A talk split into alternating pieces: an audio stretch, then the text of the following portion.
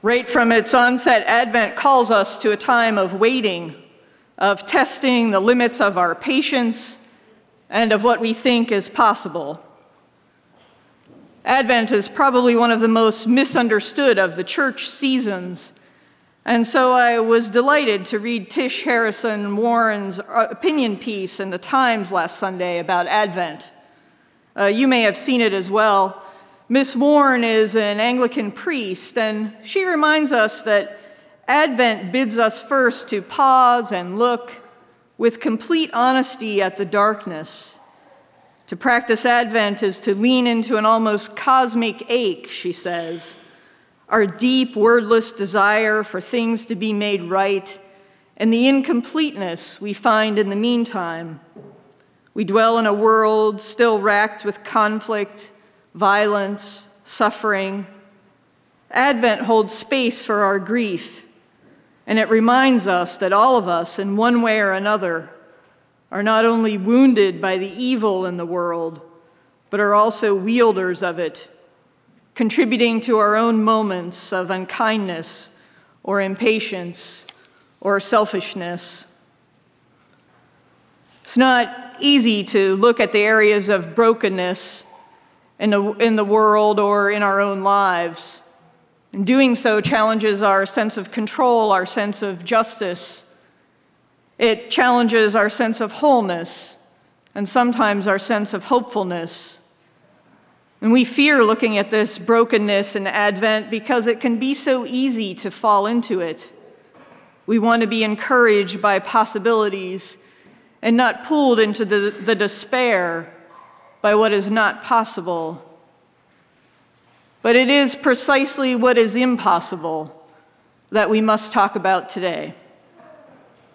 It is no wonder that in a season like Advent, we turn with frequency to the prophets of the Hebrew Bible. In Isaiah's time, around 700 before the Common Era, the Assyrians had swept in and destroyed the northern kingdom of Israel and were laying siege to the southern kingdom of Judah, including its capital, Jerusalem. Isaiah is dealing with all kinds of dilemmas about how to inspire people to be motivated around things that seem impossible. The chaos around Isaiah and the people Isaiah is talking with is intense.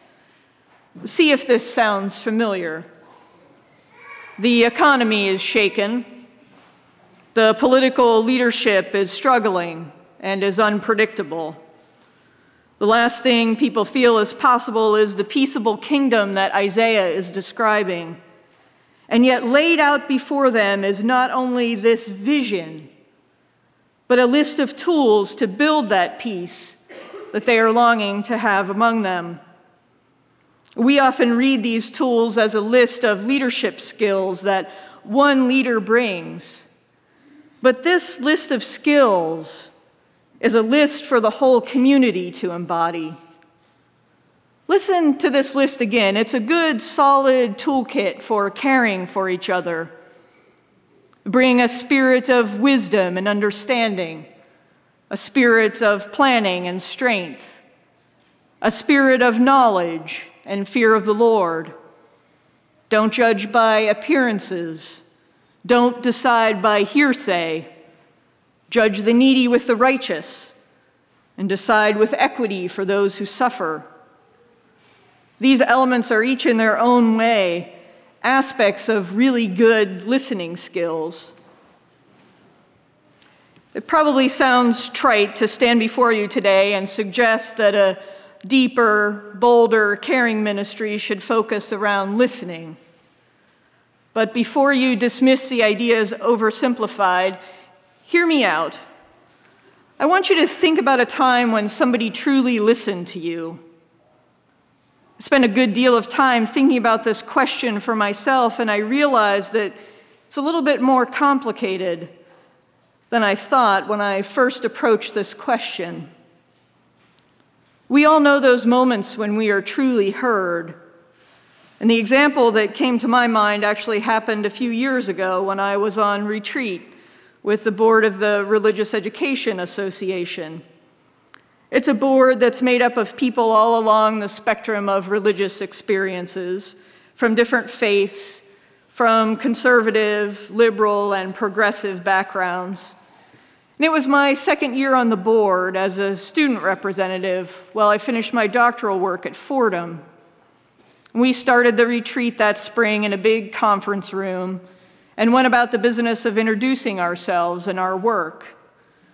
I was in a unique position of being a scholar in formation and a long-standing practitioner in the field of religious education. Mine was a valuable perspective, but I always felt a bit intimidated by the scholarly folks.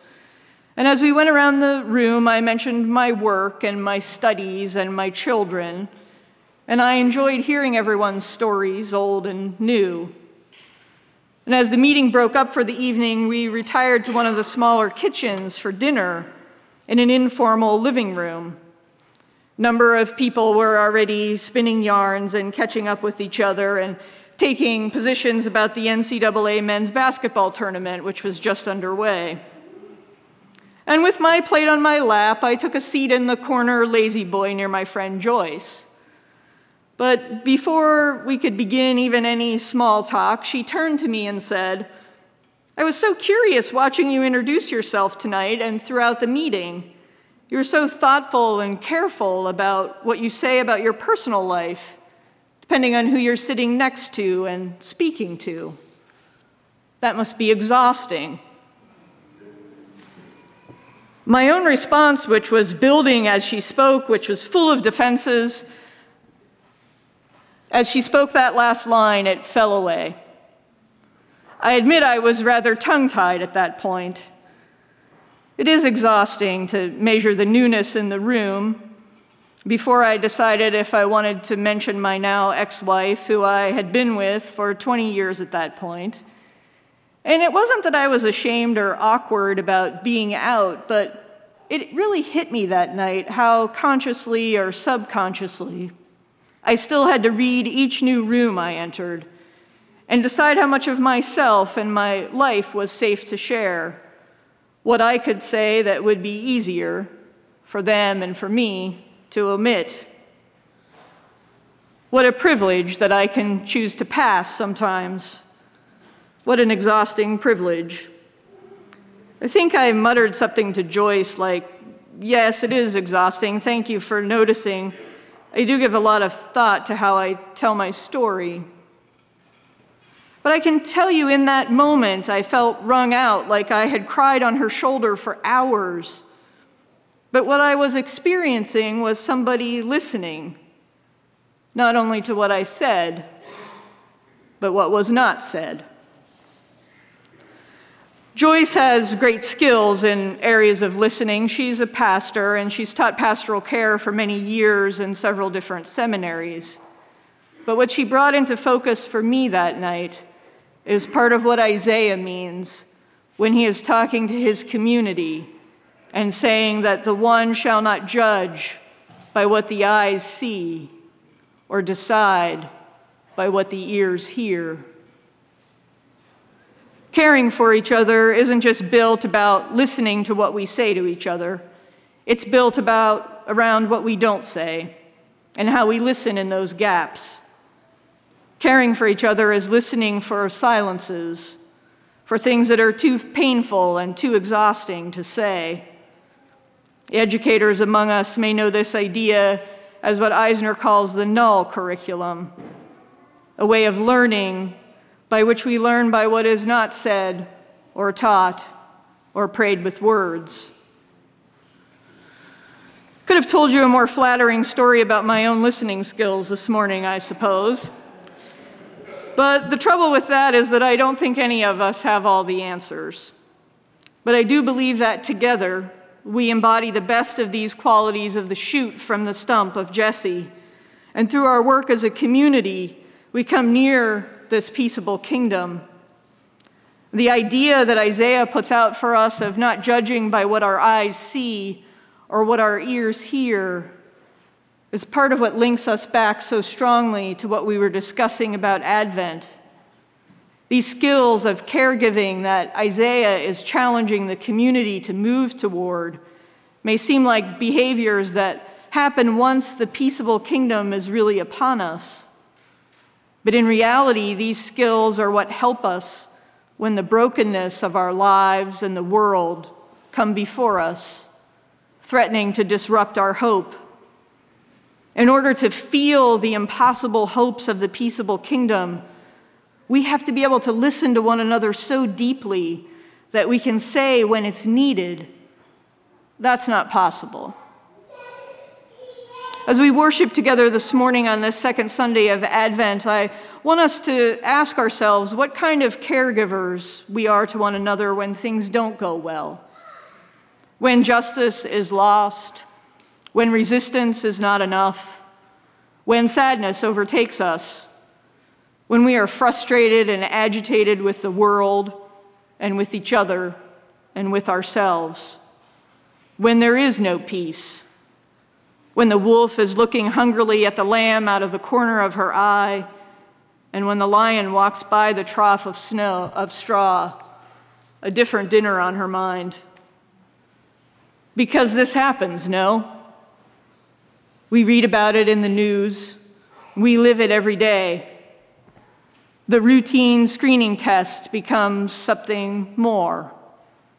The healthy pregnancy suddenly is complicated taking care of aging parents and young children, sandwiches every day so fully you cannot breathe. As a community, we feel brokenness too. You are committed to being an anti racist church because racism is real and it hurts. You are committed to economic justice because classism is not just an ism, it hurts people in real ways in their day to day life people in this sanctuary, people in our community. It makes life exhausting. You are committed to binding up queer people because homophobia, external and internal, transphobia, binary understanding of gender, these things are real and they really hurt. The brokenhearted are with us, and the brokenhearted are us in so many ways.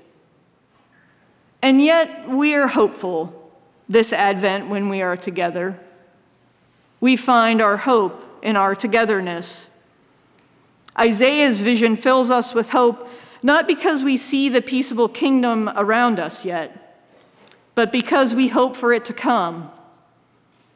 We build what will be possible later by naming what is impossible now and listening to each other through those impossibilities. Mualla Selkuk, who teaches Islamic education in Tur- Turkey, speaks about these listening moments as encounter. Encounter, she says, is the gift of our limitedness. It means bilingualism. Not everything can be said in one language. Each language is a way of life and a way of being in the world. In our encounters, we are gifted with limits and different ways of knowing. Advent is about looking our limitations deep in the eye and still having hope. Easy to say, but how in the world do we do that? We begin by deepening our understanding that not everything can be said in one language. Sometimes the language of caring uses no words at all. Sometimes caring is in the silence, and sometimes the language of caring is in walking with someone or holding their hand or just being present and being a reminder that God is present. The poet Mary Oliver perhaps explains this better than I am with her words. In her poem for a blue heron, she says, I am not sure who first said to me, Not everything is possible. Some things are impossible, and gently took my hand and led me home. Our limitations do not squelch our hope. Knowing what is impossible and sitting with each other in that is the work of our caring for each other. In knowing what is impossible now, we learn what is more possible in the future. And like Isaiah, we gather hope in armfuls, believing with every fiber of our being that the spirit of wisdom and understanding, the spirit of counsel and might, the spirit of knowledge and fear of the Lord, and the ability to listen beyond what our ears hear are what build us each day into a more caring people who will ever push the limits of what is possible.